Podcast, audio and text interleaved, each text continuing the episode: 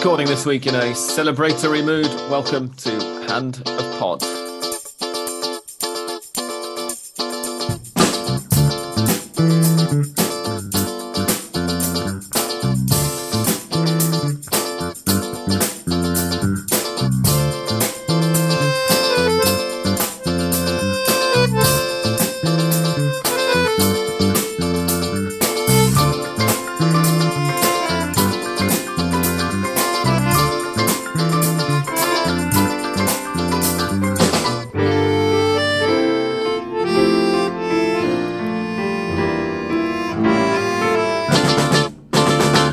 Welcome one and all to episode 403 of Hand of Pod. I can finally introduce an episode by saying Argentina campeón. Saturday. Took 400 episodes, amazing. Saturday did not go as we had expected, but it did go better than most of us had dared to hope. Because the universe has a fantastic sense of humour, it was a brilliant finish from Angel Di Maria, which brought Argentina's first major trophy in 28 years with a 1-0 win over Brazil in Brazil, only the third match that the Seleção had ever lost in the Copa America on home soil. And here to discuss it with me this evening are Andres. Hello, welcome. English Dan. Hello. And Santi. Hi, my fellow champions of South America. And of course, we have to start by saying Andres and Santi is the actual authentic, fully Argentine citizens on the recording. Congratulations. Thank you. Thank you so much. I know you will have a similar feeling to us, given that England have faced almost the same luck as us under 30s in that sense. So don't count yourself out of this. I mean, this title is as mine as yours, Well, me and Sam are both young enough to remember when for England, it really was 30 years of hurt, like it was almost for Argentina. Indeed, yeah. I was just thinking the other day, actually, that when the drought that Argentina just ended, when that started, England's drought had already been going on for 27 years. So we've still got some waiting to do. It looks like, yeah. But I'm going to take partial credit as the father of an Argentine. I think this is partially mine as well. That's about as good as it's going to get. And I'm the sole football fan in a household which contains an Argentine, so I'll take it as well. Anyway, we expected Brazil to be tough to beat. We expected, as we discussed really at quite some length last week, we expected Brazil's centre-backs to have the edge over Argentina's centre-backs. And yet that didn't turn out to be the case. Argentina's defence managed to hold firm. It wasn't always particularly well organised, but they did well enough to keep the tournament's second best attack at bay for the full 90 minutes and for that 1-0 win. Who wants to begin with their own impressions of the tournament, of the match, whatever? I don't know what you guys think, but what I think, or what I saw at least, is that when the Copa America started, of course, Brazil was the candidate for everyone because they play there in Brazil and because they are Brazil. But as the tournament went by, I think that things were different and Argentina started to be a more serious candidate, perhaps not to be like Brazil, but at least to show themselves as a serious team. And of course, with that strong defense that you said, and scoring in every game, which is, of course, I think nothing to something to remark, but at least I saw it that way, that Argentina started from perhaps not very, or with a lot of question marks, and then I think they became like a quite solid team, and Brazil couldn't do much, and they were like being weaker with every game, I think, or at least playing worse as they were passing the matches and the rounds. Yeah, I would say, Andres, is that I think it's followed the Scaloni pattern in the sense that just like the 2019 Copa America, this is a team that has grown with every game. I think it's that it's been finding its feet. You know, its best starting 11. I think at this point we already have, for example, our midfield like pretty much secured. The front three is actually it's pretty interesting, the fact that we have so many options and so many options that have actually performed well. But yeah, I think the credit, huge credit deserves to go to Scaloni, not just because of how he managed Argentina throughout the tournament, but particularly in this final. I think I had said before that the game would rely the main mystery, I think, or the main tactical question of the game is who would just take the initiative first and open the scoring. And it proved to be Argentina, just as they did in every single Copa America game. And that's exactly where Brazil was hit the most. I mean, Brazil had a very clear weakness, which was their fullbacks. And I have to give props to Scaloni to just going to very, very lengthy ways to actually exploit that weakness, to use De Paul's brilliant, absolutely brilliant through balls to haunt Renan Lodi, which eventually handed us that beautiful chip from Di Maria, and to actually find some defensive solidity to weather each and every single attack. I will have to give props to Gonzalo Montiel. What a fantastic display from Gonzalo Montiel from right back. I mean, we were all scared after he suffered so dearly against Luis Diaz, but to completely control Neymar on the right was just such an amazing thing to see with his ankle all bloody. I know. I also gave some huge credit to Nicolás Otamendi, who probably gave us his best performance for Argentina ever. You know, hoofing every single ball in his path up in the air, but Juti Romero making a comeback and once again delivering for almost 80 minutes, despite being at about 50-60% of his physical condition.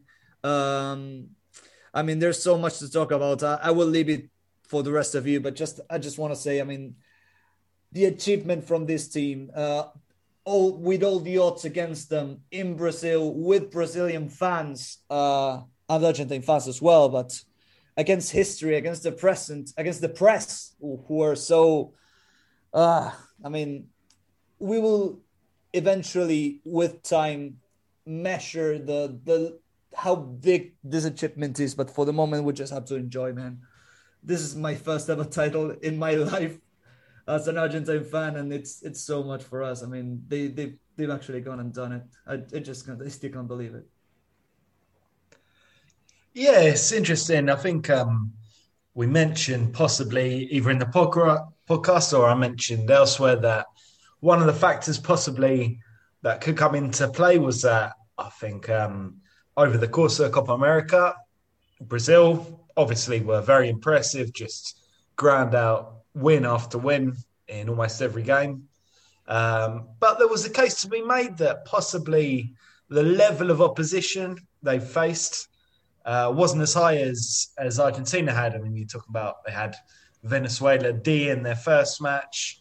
And obviously they had Peru, Ecuador, and Colombia, where Colombia was still finding their feet in the groups. And they were able to get past them. And whereas Argentina, you know, the first three matches they had were Chile, Uruguay, Paraguay, and possibly if they didn't look that good against those teams, it's because A, yeah, they weren't brilliant, and B, you know, there were three very difficult sides who weren't going to give up anything. I think there's a case that Argentina learnt from those games, and a very, very tough semi-final, as we discussed last week, against Colombia, which was in many ways, I think, a very good warm-up for Brazil, because Colombia were a very similar side kind of set up on the pitch, but a step down, obviously, from Brazil. Argentina learnt their lessons from that match. They, once again, you know, took a fairly early lead and sat back, but not as far back as they have done earlier in the tournament. I think it was only probably a spell, 20 minutes in the second half, where Brazil had a goal ruled out for offside from Richarlison, and Emi Martinez had to make a couple of very good saves when Argentina kind of sat back too much, and we were like, oh shit, we know what's coming. But they bounced back from that, and you know, in the final minutes, even finished better than Brazil and could have added a second or even a third with a couple of very good chances. So, you know, seeing that progression is very encouraging. I think having Cristiano Romero back, as Santi mentioned, was key, because he just gives that defence so much more assurance, so much more security, because he's just very, very positionally aware. And actually plays from the back as well. Plays from the back, yep. Montiel, I agree, had an absolute stormer after his nightmare against Colombia, and I think we should mention him because he's the one guy whose name hasn't come up yet. Lionel Messi. I mean, he didn't score, he didn't get an assist in the final, but still, he just kept going at Brazil and had a fantastic tournament from day one. And I thought it was brilliant the way when the final whistle blew in the Maracanã, and he kind of crumples on the floor.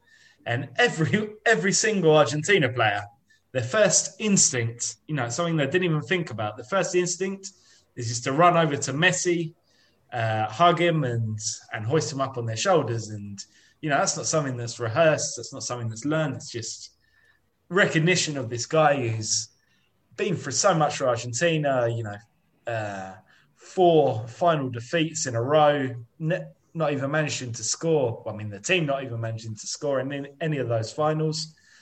And it just had to be this year, I guess, in the weirdest of circumstances, with everything kind of against this Copa America.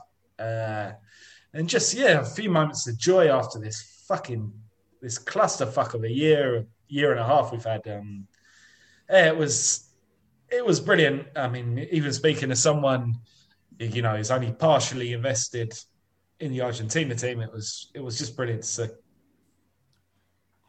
Yeah, and as Lionel Scaloni revealed after the full-time whistle, Messi had been carrying obviously only a slight one, because otherwise he wouldn't have been able to play, but he'd been carrying a hamstring thing. From the semi-final onwards. Through the Colombia and Brazil matches, which, I mean, at least for me afterwards, seemed to explain in hindsight why he looked so much less mobile against Brazil. Obviously, some of that was that, as you say, Argentina were playing rather deeper and he just didn't see as much of the ball.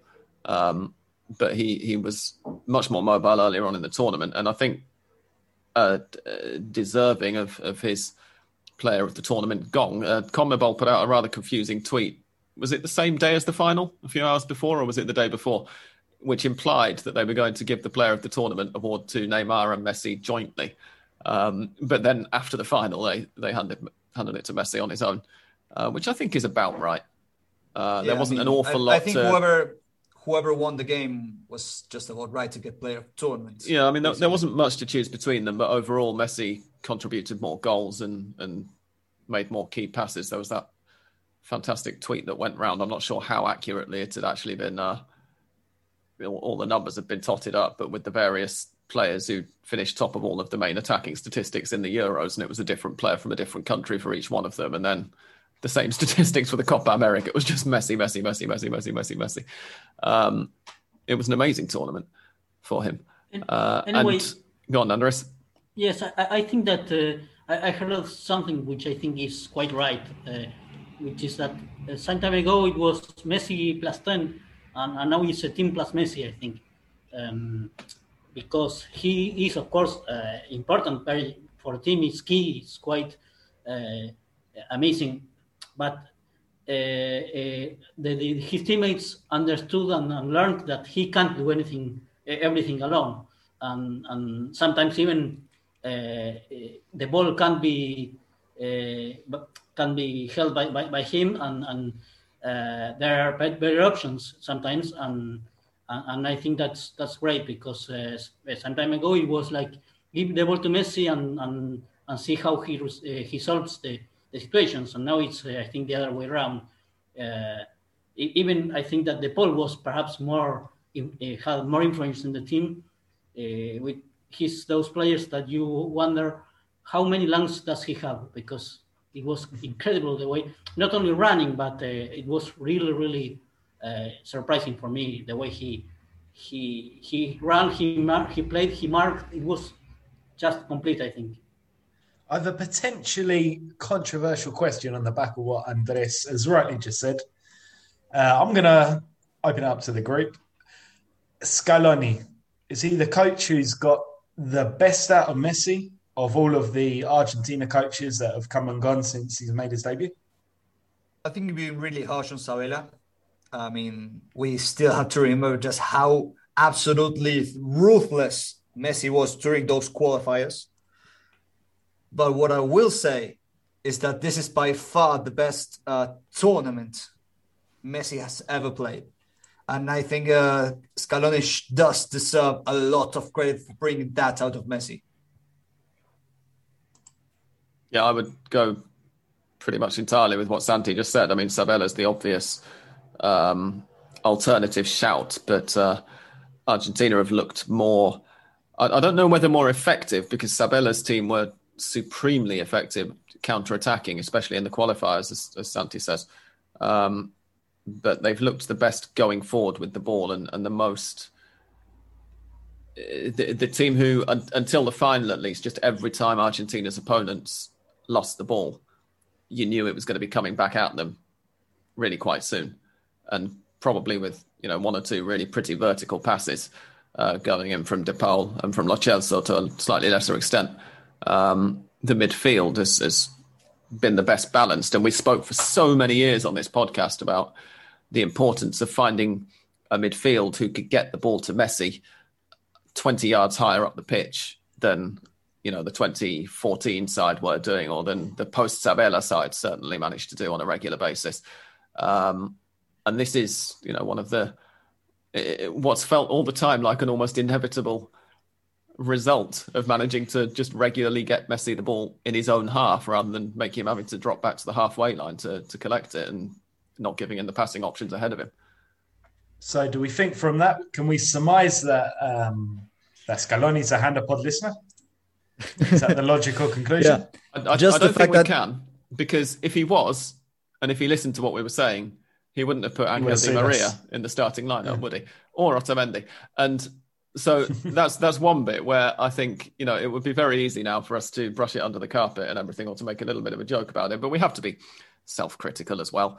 And we have to admit that, you know, I was watching an old episode on YouTube of QI the other day with my girlfriend, and Sandy Toksvig, the presenter, made the point that when you have a stopped clock, it's absolutely no use at all, even for the two times a day that it is correct, because you don't know when those times are, because the clock is stopped. You don't know if it's right or not, yeah. Di Maria has been a bit like a stopped clock, except that Di Maria did know what time it was. He was aware that it was the final.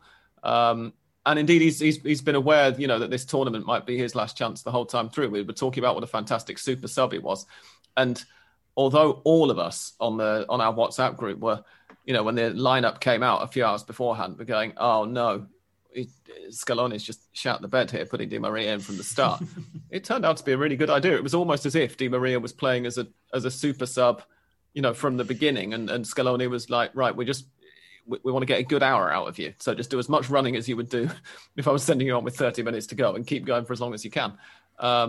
Yeah, especially considering that he had an injury scare about the end of the first half, which sent a lot of, you know, PTSD flashbacks for all of us from all those previous important Argentina games where that happened.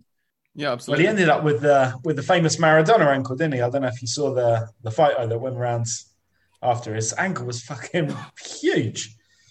I haven't seen this one, though. Mm. Well, I think Maradona's ankle, the orange in 1990, it's pretty much on that level. Okay. Wow. Poor lad. No, I saw Montiel ended up with his sock covered in blood as well, didn't he? It was Messi in the... Was it the quarterfinal or the semi-final had it? Messi in the semis from Fabra. Yeah, I think that's probably why we didn't see Messi at probably his most brilliant as he had been all throughout the Copa. And he did have that sitter against Ederson in the final minutes. I think that's probably because he slipped on the pitch or something. But I will say that Messi played like a defensive midfielder,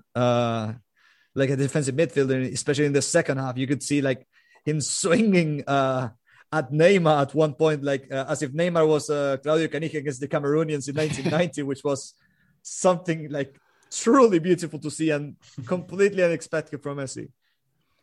I'm just happy he played his way into a new Barcelona contract. That must be a huge weight off his mind. Yeah, I would think that signing a player like Messi on a free transfer ought to be one of the more astute moves Barcelona have made in the transfer market in the last few years.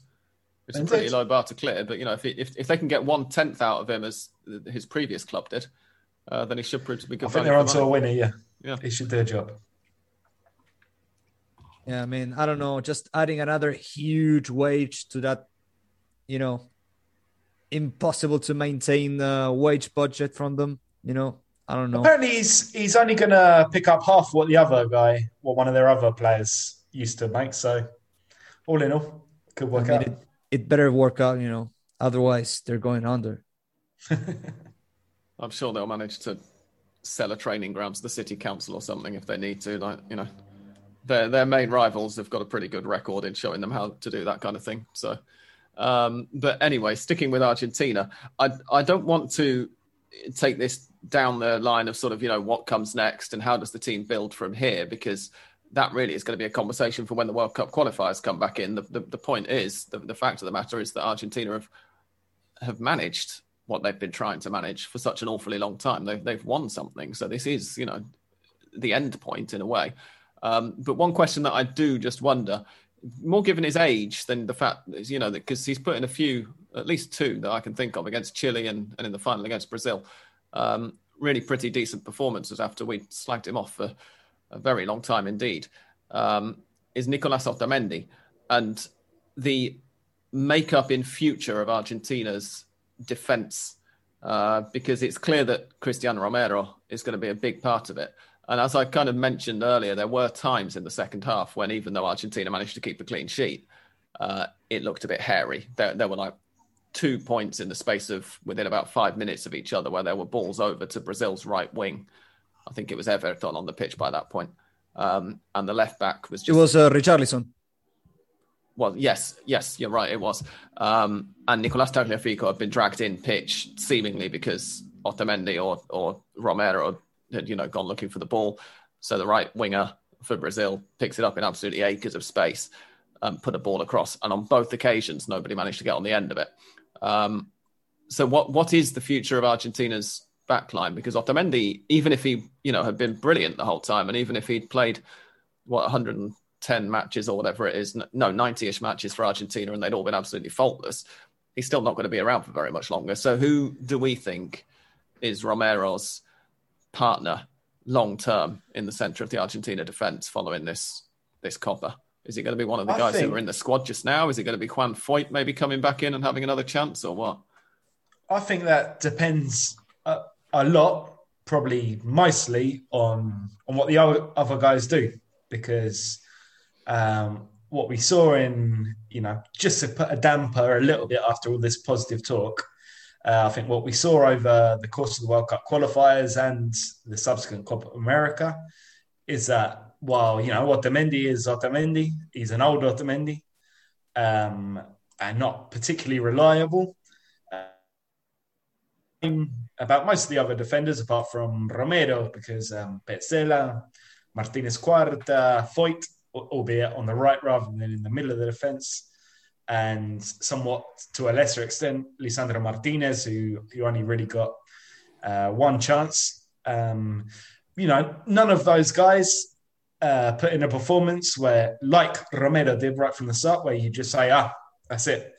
This is the guy who's going to kick Otamendi out and take us forward. That just didn't happen, and neither did it happen in the way that Emi Martinez, you know, way back in the first game against Chile, just took over the goalkeeping spot, because, let's remember, he only got that start because Franco Armani was out with COVID, and he was so good in those first 2 games that he just became an automatic choice overnight. International football's like that. There are a few chances. It's not like you're entitled by birthright to get games because they're so infrequent, and the chances that come up, you've got to take them. I don't think the other guys, aside from Romero and Otamendi, did that, so it's still wide open. I mean, I honestly would be shocked if Otamendi is still in a position 18 months from now or a little less, where he remains the starting first-choice centre-back for Argentina. But the onus is on these other guys we've just mentioned and a couple of other guys who are there or thereabouts to come up and say, look, I'm here, I'm good, pick me. No one's done that yet, but there's still time. Yeah, the thing with the World Cup next year is that it's only a year and a half away in terms of time. But then you look at how many games we still have to play in the qualifiers. They're like 12, so a lot could happen in those 12 games. And even if his other centre back partners didn't exactly set the world alight, someone that I predict that I at least I wish or I would like for him to, have a crack at it is Marcos Senesi, who was supposed to be in the under-23s squad for the Olympics, but couldn't because his club partner didn't allow him to go.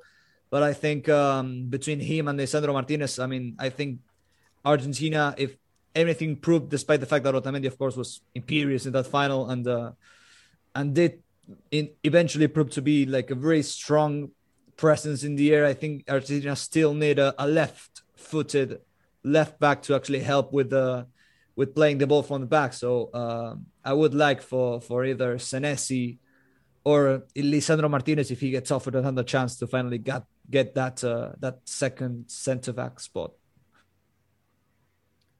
We shall have to wait and see. Argentina's first match, as well, in fact. Looking at the date, I think it must be their first match overall, but it certainly will be their first competitive match as champions of South America, will be away to Venezuela on the 2nd, or I suppose possibly Friday the 3rd, but probably Thursday the 2nd of September. That's the next World Cup qualifier. And then shortly after that, the following, Tuesday it will be, won't it? They will host Bolivia. So that's when we'll next get the opportunity to have a look at them. And obviously, as I said a few minutes ago, we'll go in properly on a preview for those matches. Yeah, don't forget there will be three games. What the teams look like. There will be three games in September and October because the March qualifiers could never be held. So okay, in that case, maybe this is... So it's going to be Venezuela, Bolivia and Uruguay. I've just got a double header showing up on SofaScore here with... Oh, I see. Right. They've left the previous matches just showing as cancelled. They haven't put the new dates in yet. Do you know when they're playing Uruguay then, Santi? I think it's not been confirmed yet, but I know that they will play Uruguay in September and then Brazil in October, in addition with the regularly scheduled qualifiers. I see. Right. Well, Argentina-Uruguay is going to be in Argentina. Brazil versus Argentina is going to be in Brazil. And, of course, Brazil have a very good record against Argentina at home. Recently, but don't forget what happened the last time. Yeah, I quite strongly suspect that nobody will particularly give a toss what happens in that match either, given that the really big one has now finally been won. Do we have any other points to make about the Copa? I think we've got about 6 minutes left for Zoom before we have to take an...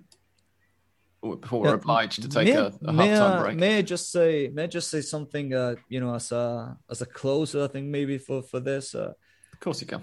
I will say that one of the things that makes me proudest or happiest about this title is the fact that this doesn't feel like a culmination for this group of players in any way. Instead, it feels like a beginning. Maybe it's because of the fact that we will have a World Cup in only a year and a half, or the fact that there is still a group of players who are just shy of reaching the prime years to perform for us, and they have a squad that clicks so well, and the fact that we already have a Copa America title in our bag against Brazil in these circumstances, which actually will probably give the players the feeling that they can take anyone at this point if they can target them well and they can exploit the weaknesses. I don't know, it feels like this wave of positivity that has been unleashed from this title, it feels like these players will ride it and will. I don't think they will be complacent. On the contrary, I think they will face it like in a way that you can take on anyone at this point. Well, this positivity is making me very uncomfortable when we're talking about the national team. Can we? Have the AFA done anything stupid? Did they lose a copper on the plane home? Or because otherwise, this is just very alien to me. I mean, everything can go up in flames if, Chiqui Tapia's forced election from last year because of COVID is annulled. Somebody else comes in. They decide Scaloni is no good and they chain him and you start all over. I mean, that can always happen. Let's just look on the bright side, shall we? Yeah, Emi Martinez gets banned for life for something they found in his DNA on the coat, on the copper, or maybe he just succumbs to the scrutiny from a very small portion of fans and just becomes very embarrassed for his trash talk against Colombia. Let's look on the bright side. For now, Angel Di Maria is one of the greatest wingers the game has ever seen. Chiqui Tapia is the world's best football administrator, and everything is good at least until we record next week when. No doubt we'll have plenty more to complain about again, at least off the pitch. I think that this will bring, of course, it's not that Argentina can be the champions of the world and that, because the wave of positivity is good, but until certain point in which you have to be also realistic. But I think that Argentina will be, of course, a step ahead of what they were before the Copa America, that's for sure. And it's good for. I heard, for example, the Belgian defender Thomas Meunier, who said that the only thing that they care about is the Euro, to win the Euro, because the World Cup is like the Euro plus Brazil. Well, now they should add Argentina for that as a competitor at least. I don't know whether they will be. A candidate in 1 year and a half to win World Cup, but at least it's like a fresh air that comes, and of course they will push. They will be with more confidence because, of course, 28 years to win a title, and now they did it, and just at the right time, I think, because it was the time, and they did it well. So it's something to be positive about, but of course not with that air of like the typical Argentinian supporter that says now we will win also the World Cup, because it's not like that, I think. No, I've got to say, that is rich coming from Belgium with all of their World Cups and all of their European Championships. And that is rich coming from Thomas Meunier, one of the best players in this whole generation of Belgian players, just alongside, Romelu Lukaku and Kevin De Bruyne. You also, the first person that comes into mind is Thomas Meunier, of course. But, yeah. Just a note to say, no offense to any of our Belgian listeners, but if you're listening to this podcast, then you probably realise what we mean anyway. But no, I think, I think you're right, Andres. It can only add to the confidence of the team in hopefully a good and productive way. And, it feels a bit like there's a big gap between European football and the rest of the world at times, but then this time last week, we were all sitting here saying there was a big gap between Brazil and the rest of the continent. And the truth is that not just the final, but really in hindsight, the quarterfinal and the semi-final showed that, Brazil are human, just like everybody else. It's 11 against 11 at the end of the day. And perhaps Scaloni's not quite as much of a chump as we all thought he was when it comes to picking a team. Anyway, on that note, I'm going to call a halftime break now, partly because Zoom is about to cut us off. And we will come back after this music. And we will, we'll get on with the second half of the podcast.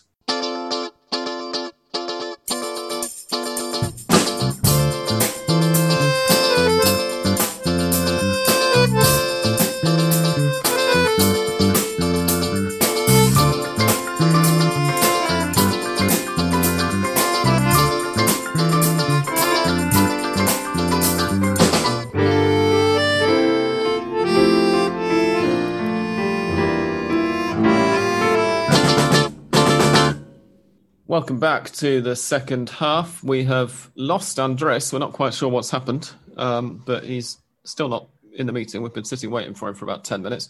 So we're going to start recording now, taking a gamble that he's his internet's out or something like that. And if he joins us during the second half, then you'll know what's happening. I had an idea of what to say in order to begin this second half discussion, and I have forgotten. It's just completely gone out of my mind. But we were going to discuss the domestic game now, because much to Dan's surprise, because he's so switched on and up to date, the league kicks off tomorrow. By the time the first of you manage to listen to this, it will be later today. The 2022 League Championship is going to begin on Friday night with Unión. Have I got the teams the right way around there? It is Unión at home, isn't it? Versus Boca Juniors. It's going to be, I think, a fairly similar format to the Copa that we covered during the first half of the year, but this one is going to be a league title, and the AFA have very kindly clarified to everybody to avoid any confusion that Boca Juniors are the defending champions because they won the last league title before the pandemic hit, and the two competitions that have been played since then are Copas. Before we get on, I think it's just all against all, Sam. They're going to fit in 25. Yeah, they're going to fit in 25 rounds by December. Okay, we did discuss this last week on Handapod Extra, so I'm not quite sure how I managed to forget this. But anyway, thank you for the reminder, Dan. That's a good excuse, by the way, for me to say that you can listen to Handapod Extra. If you go to patreon.com/handofpod and you sign up to become a patron, you can get lots and lots of extra content. But, you know, if you want to just do it out of the goodness of your hearts to support the podcast, then please do. Don't be put off by the lots of extra content. We will be discussing later on preview on this week's extra of the knockout stages, I should say, of the Copa Libertadores and Copa Sudamericana. I was going to say the knockout stage of the Libertadores and the continuation of the Sudamericana, but Sudamericana, of course, was a group stage during the first half of the year this year as well. The Libertadores results that have happened this week, though, to run through them really quickly. Cerro Porteño 0, Fluminense 2, Boca 0, Atlético Mineiro 0, San Paulo 1, Racing 1, Vélez 1, Barcelona de Guayaquil 0, Universidad Católica.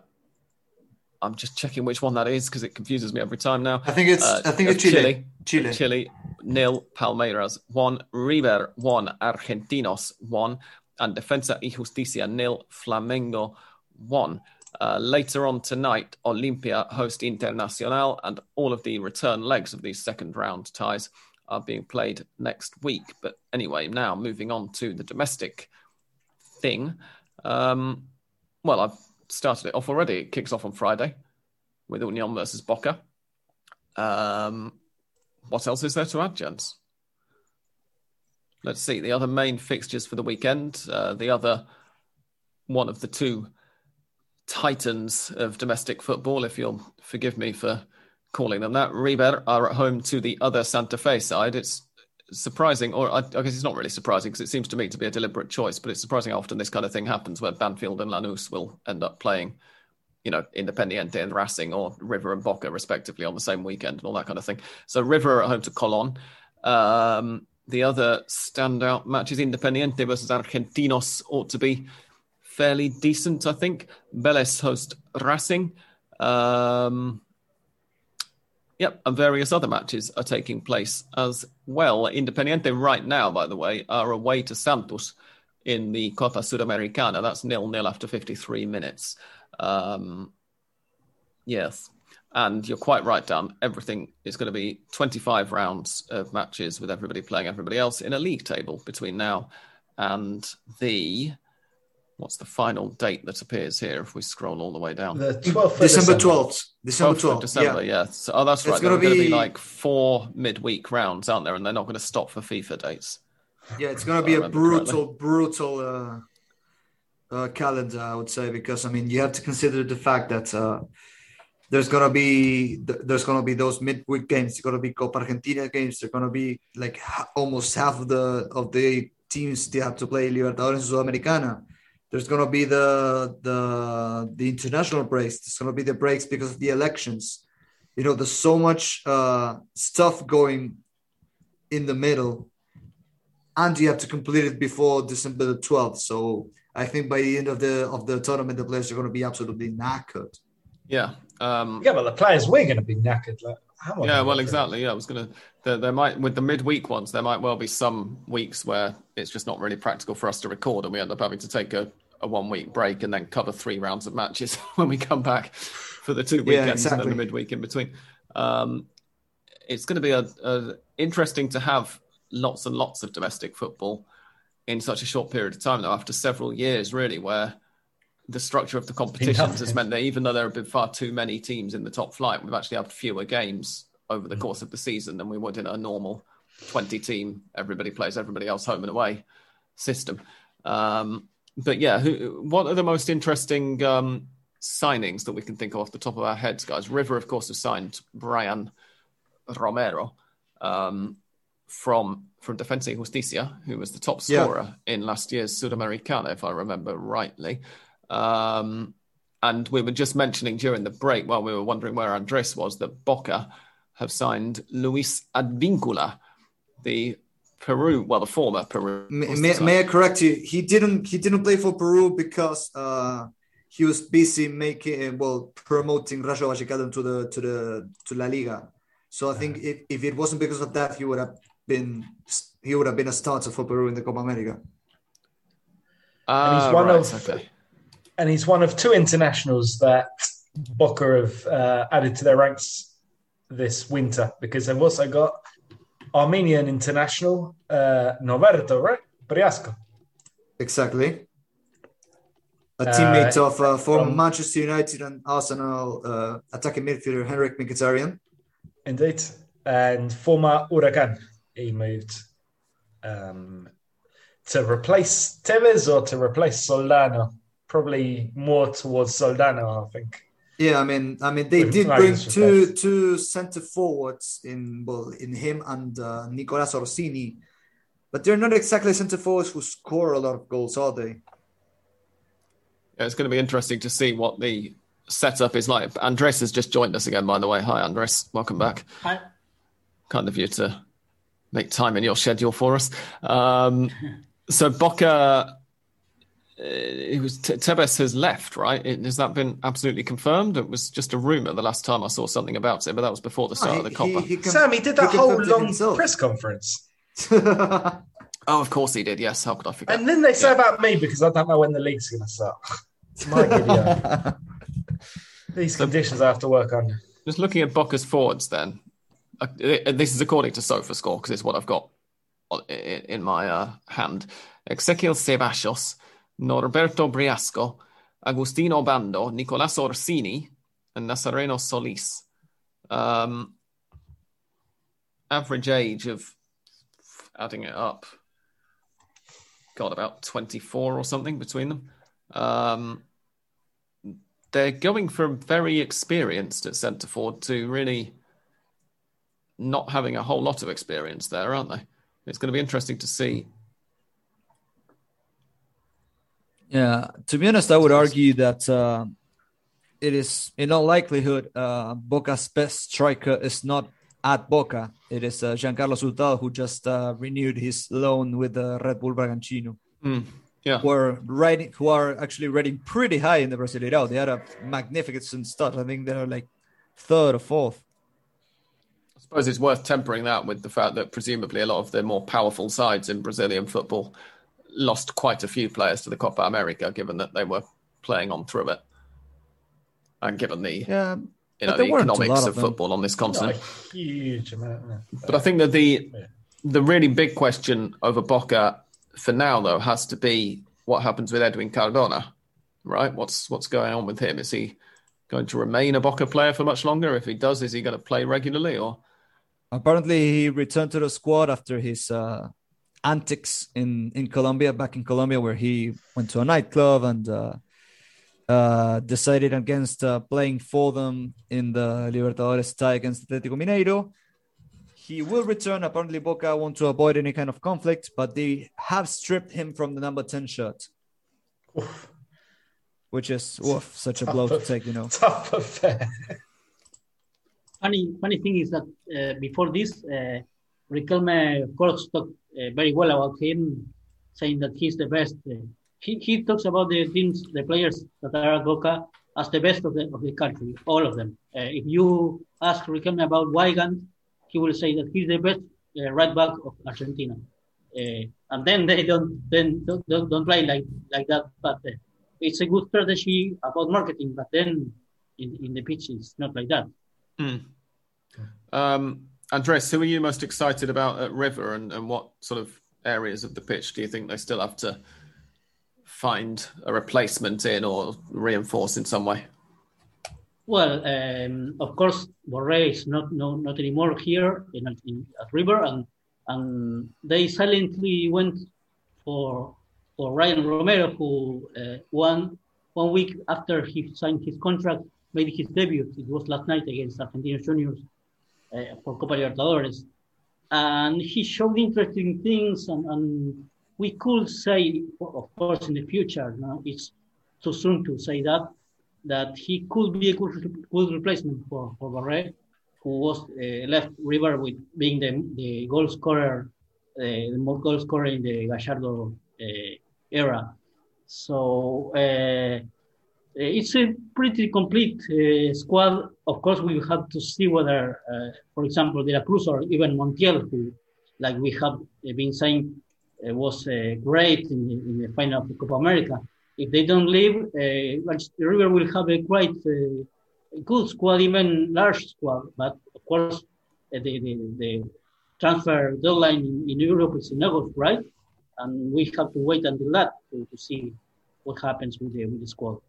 Yeah, that's the point that we actually were discussing before you rejoined, just how crowded this fixture list is going to be, given how many games are crammed into so few months. But it was something that we overlooked, was the fact that whereas normally the European transfer deadline comes sort of towards the start of the campaign, you know, a few weeks in. This time it's going to be getting on for 2 months into the campaign, and presumably absolutely loads of matches will have been played, and then several teams are going to lose some key players. So it's going to be interesting to see how everyone adapts to that. Santi, Dan... go on, Andres, yeah? Yes. And also, Gallardo wanted an offensive midfielder to be even more complete alternative. But apparently, it was Farias they chosen. But of course, when River went to ask Colón for the price, it was $10 million. I don't know if dollars or euro, but it's $10 million, and of course, it's too expensive for River. Even when River can give them, for example, Lucas Beltran, the striker who. At this point, it has no room in the squad, and it was a good alternative for Colón to have him on loan, and also Nahuel Gallardo, who of course has no room in the team. But even with Gallardo going there and Beltran, River will have to put perhaps $5-6 million more to get Farias, one of the key players in the. For Colón in the Copa they won, but if Farias or perhaps there is another name that we don't know for to cover that position. I think it is done with Brian Romero and the other players that already were at the squad. We shall see. Santi, Dan from Independiente and Racing. Are there any big transfers either? Having been made, at all. Really, we have actually signed someone. We have actually signed someone, but he can't play, which is such an Independiente thing to do. Actually, Falcioni was for most of the transfer window looking for a centre back and a left back, and a defensive midfielder. Apparently, we found a centre back. His name is Joaquín Lasso, and he's coming from Rosario Central. But there's one slight problem, which is that Independiente are in such a huge debt, especially regarding Torino, thanks to the Gaston Silva transfer, that and America as well. They still have to pay him as of July the 15th. I think that was the first deadline. They haven't met it yet. And that means that neither Joaquín Lasso nor the left back and or defensive midfielder that Independiente signed can play for Independiente unless they decide to pay off those debts, which means that no matter what Falcioni wants, he won't be able to get it, because this brilliant ball from Independiente. Just decided not to play their players at one point, and that has still come back to bite us, you know, several years later. So thank you very, very much for making this team greater and greater every day. Make Independiente great again. The other interesting thing, while we're talking about individual players, by the way, it would be remiss of me as the resident historian not to point out something that we first pointed out, I think, about a year ago, because I was lamenting the fact that we were in for a cup competition, but it is still a possibility.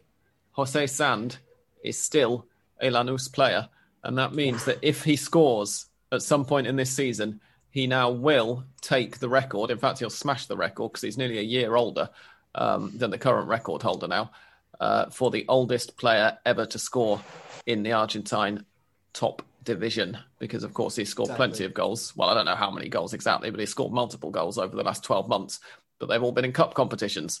So he's that close to doing it for Lanús. So fingers crossed. None of us here are Lanús fans, but we'd all love to see the record go to a player that we've actually watched with our own eyes. So that would be fantastic. He actually renewed his contract until 2022. So even if he plays on the next tournament in the first half of next year, he can still absolutely tear that record apart.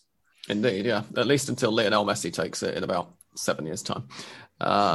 But we shall see. The other interesting thing that I'm looking forward to seeing dynamic-wise for this league is that I suspect that we might well see a slightly surprising champions again, because of the fact that the Libertadores knockout stages, which we're going to preview properly and hand a pod extra in a little bit, are kicking off. It's going to mean that River, no doubt, will take this league title just as seriously as they've taken all the other domestic competition that's not the Copa Argentina under Marcelo Gallardo. I suspect it's going to mean that Boca and most of the other teams left in the Libertadores will do similarly. And that really does open it up for everyone else, even though, you know, we've just mentioned that River, and Andres just said, River have got a relatively large squad this time. Boca, of course, have a big squad as well by Argentine football standards. But it makes them significantly less intimidating looking in the eyes of of everybody else. So I suspect that unless one or both of those teams go out in this current round of 16 of the Libertadores, it's going to end up affecting the league campaign quite a bit. We could, Colón will be wanting to revalidate their cup win, won't they, by turning it into a league title as well. We'll have to wait and see. Should be interesting. With that said, I think it's time to go to listeners' questions then. We are, of course, time limited by Zoom at the moment, so we don't want to run over too much. Janet Hopper says, how long into the reported 5-year contract until Messi feels like retiring?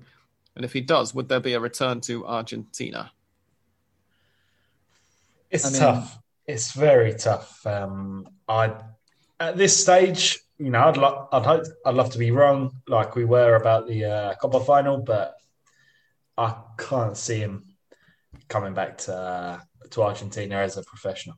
You have to take into account the fact that the original plan was for him to sign for Barcelona for I think 2 years, and then play some 3 extra years in the MLS before retiring. But now we know that this new agreement with Barcelona was that he would have his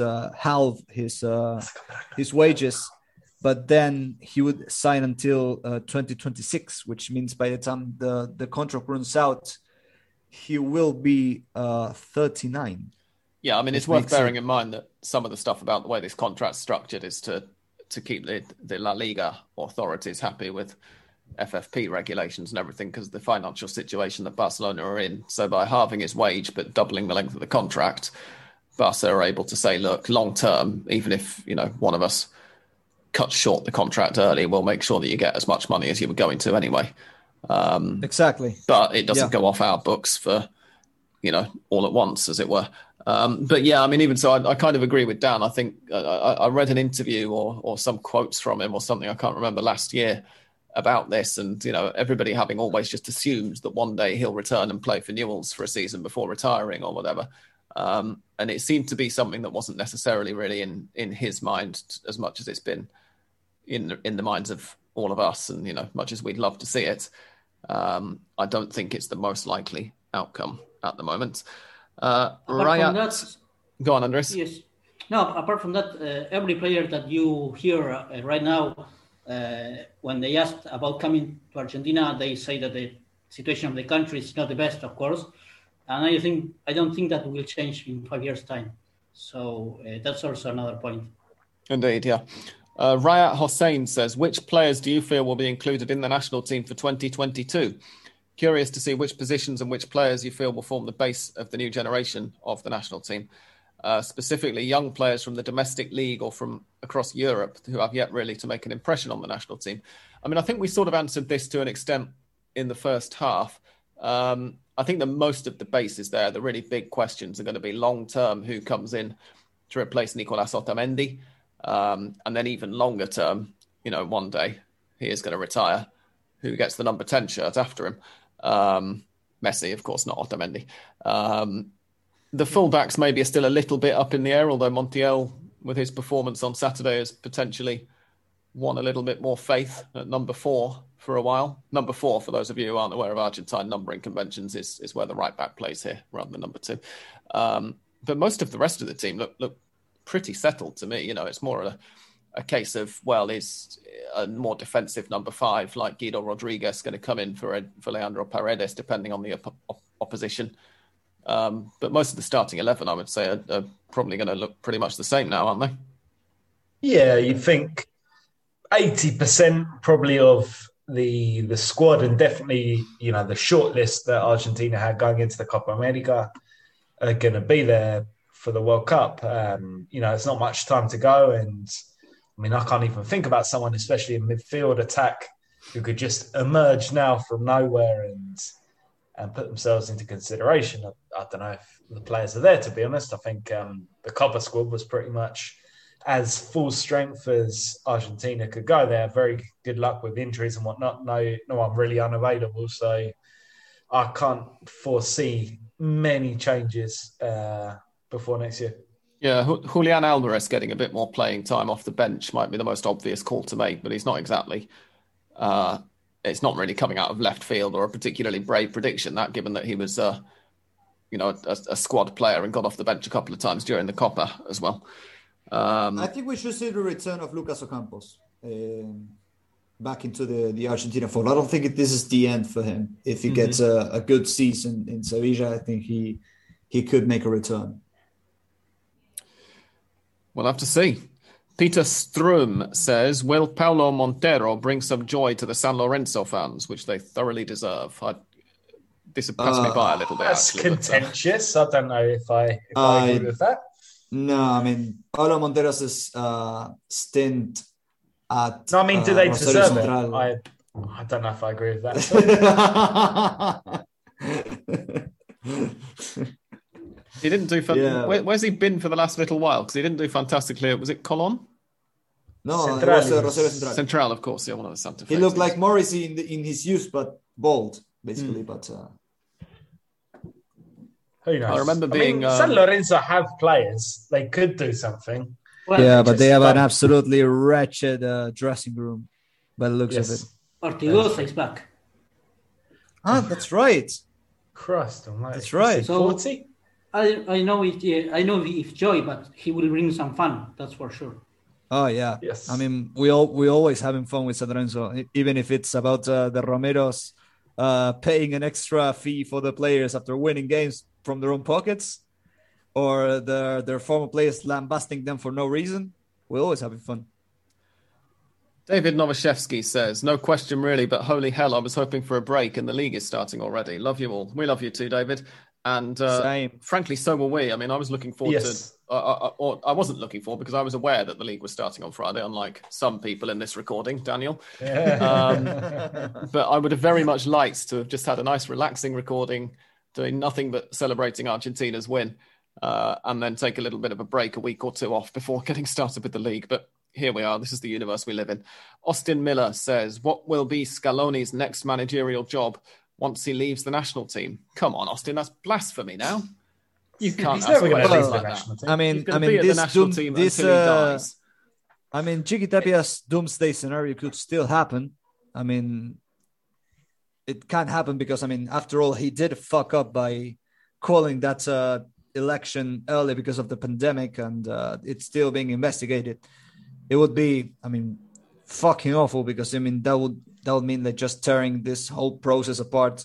Well, just because you don't like Scaloni, but you're jealous about him. Any new incoming president now has, I mean, not just for the fan reaction, but also for the way the players would react, would have to be extremely brave, I think, to say, yeah, Scaloni, you're out. We're going to look for another manager.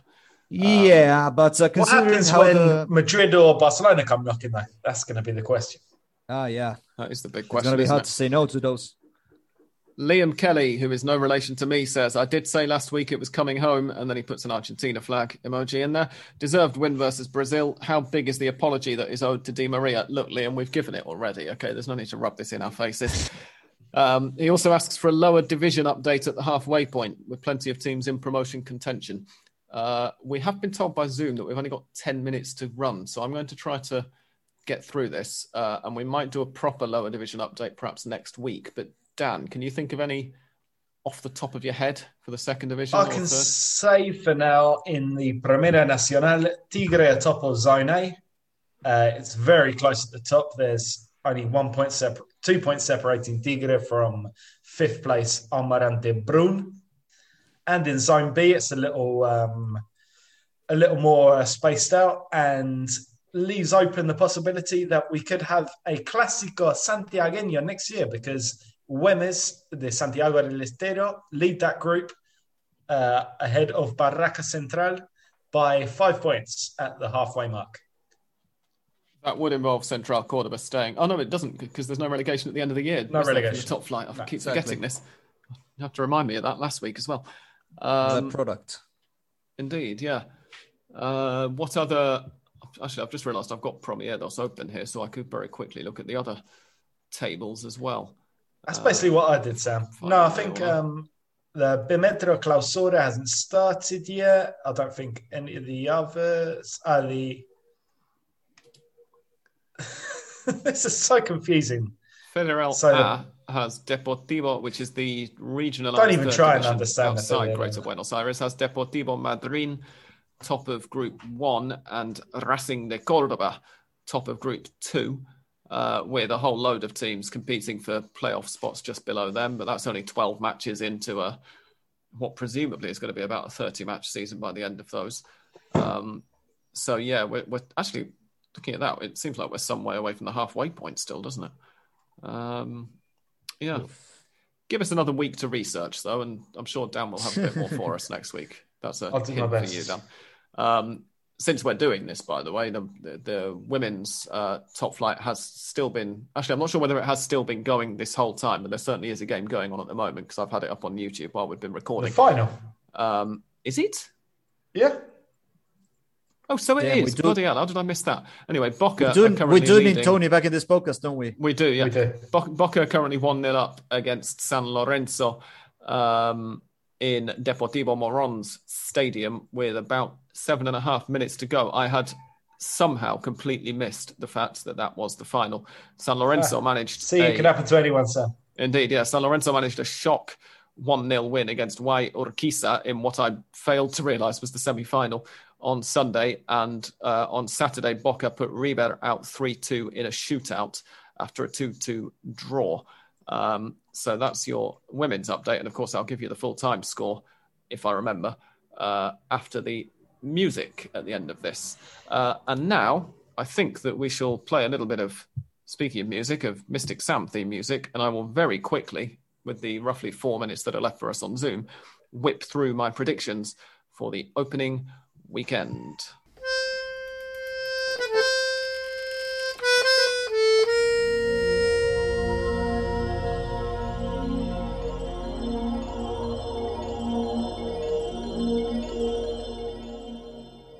Okay then, here we go. As I mentioned already, Unión host Boca in the season opener on Friday evening. I think that's going to be a Boca win. Do bear in mind, by the way, if you're going to bet based on my predictions, that I really don't have a clue what any of these teams look like at the moment, because I've been paying as much attention to them as you have over the last few months. Sarmiento host Estudiantes. I think that will be an Estudiantes win on Friday night. And then on Saturday, the action begins at lunchtime with Aldosivi versus Patronato I think that's going to be an Aldosivi win. I expect Lanús and Atlético Tucumán to draw, but I think Jose Sand will take the record this weekend. I think he'll manage a winner on the... but a goal on the opening weekend. Newell's versus Tacheres, I think, will also be a draw. Gimnasia versus Platense, I think, is going to be a Gimnasia win. And then in the evening, Vélez host Racing. Those teams are both involved in continental competition at the moment, of course. I think they will draw. On Sunday, Huracán versus Defensa y Justicia is going to be a Defensa y Justicia win. I just accidentally tapped something and took myself out of that screen. Arsenal versus San Lorenzo. Cool. I'll go for a draw there. River against Colón, I think, will be a Colón win. Independiente versus Argentinos, I think... Oh, well, both of those teams are involved in continental competition as well, of course. Argentinos drew 1-1 away to River last night in the Libertadores, so that tie is very much up for grabs, which, of course, influenced my Colón prediction just now. Independiente currently 1-0 down against Santos with We just scored an equaliser. Oh, did they? That's not shown up on my TV. We just scored an equaliser. I mean, I know because my brother and my dad are actually, you know, playing and... celebrating downstairs, but I know that we scored a Nicolás. Oh, it's not. It still says 1-0. Yeah. Anyway, Independiente may or may not be drawing 1-1 with Santos, or they might be losing 1-0. But either way, it looks like that tie is still going to be very much alive at the end of the game. Oh wait, as well. it was called for offside. Sorry, it was called for offside. There we go. Yeah. So fucking hell. I suspect that Independiente Argentinos either way is going to be reserves against reserves, and I will go for Argentinos reserves to win it. Central Cordoba versus Banfield on Monday is going to be a Banfield win, and Godoy Cruz versus Rosario Central is going to be a Rosario Central win, I think. Given that so many of the sides involved in the Libertadores and Sudamericana are presumably going to field largely second-string sides, I'm not sure how many of those matches really stand out. You think they will, Sam? After 2 months of inactivity, you think they want a bit more playing experience? No? I mean, going straight back into the knockout stage, though, with so few days in between matches, it'd be brave to field a full-strength side in 3 straight games. I've got a feeling at least the younger first-team lads are going to be on the pitch. But let's finish anyway, because we've got less than one. Indeed, yeah. We will have to see. And indeed, we will see. Thank you very much for joining us, though, for this week. And thanks and goodbye from Andres. Thank you. Goodbye. From English Dan. Goodbye. From Santi. Goodbye, fellow champions of America. And from me, thank you and goodbye. And, of course, felicitaciones to all of our Argentine listeners.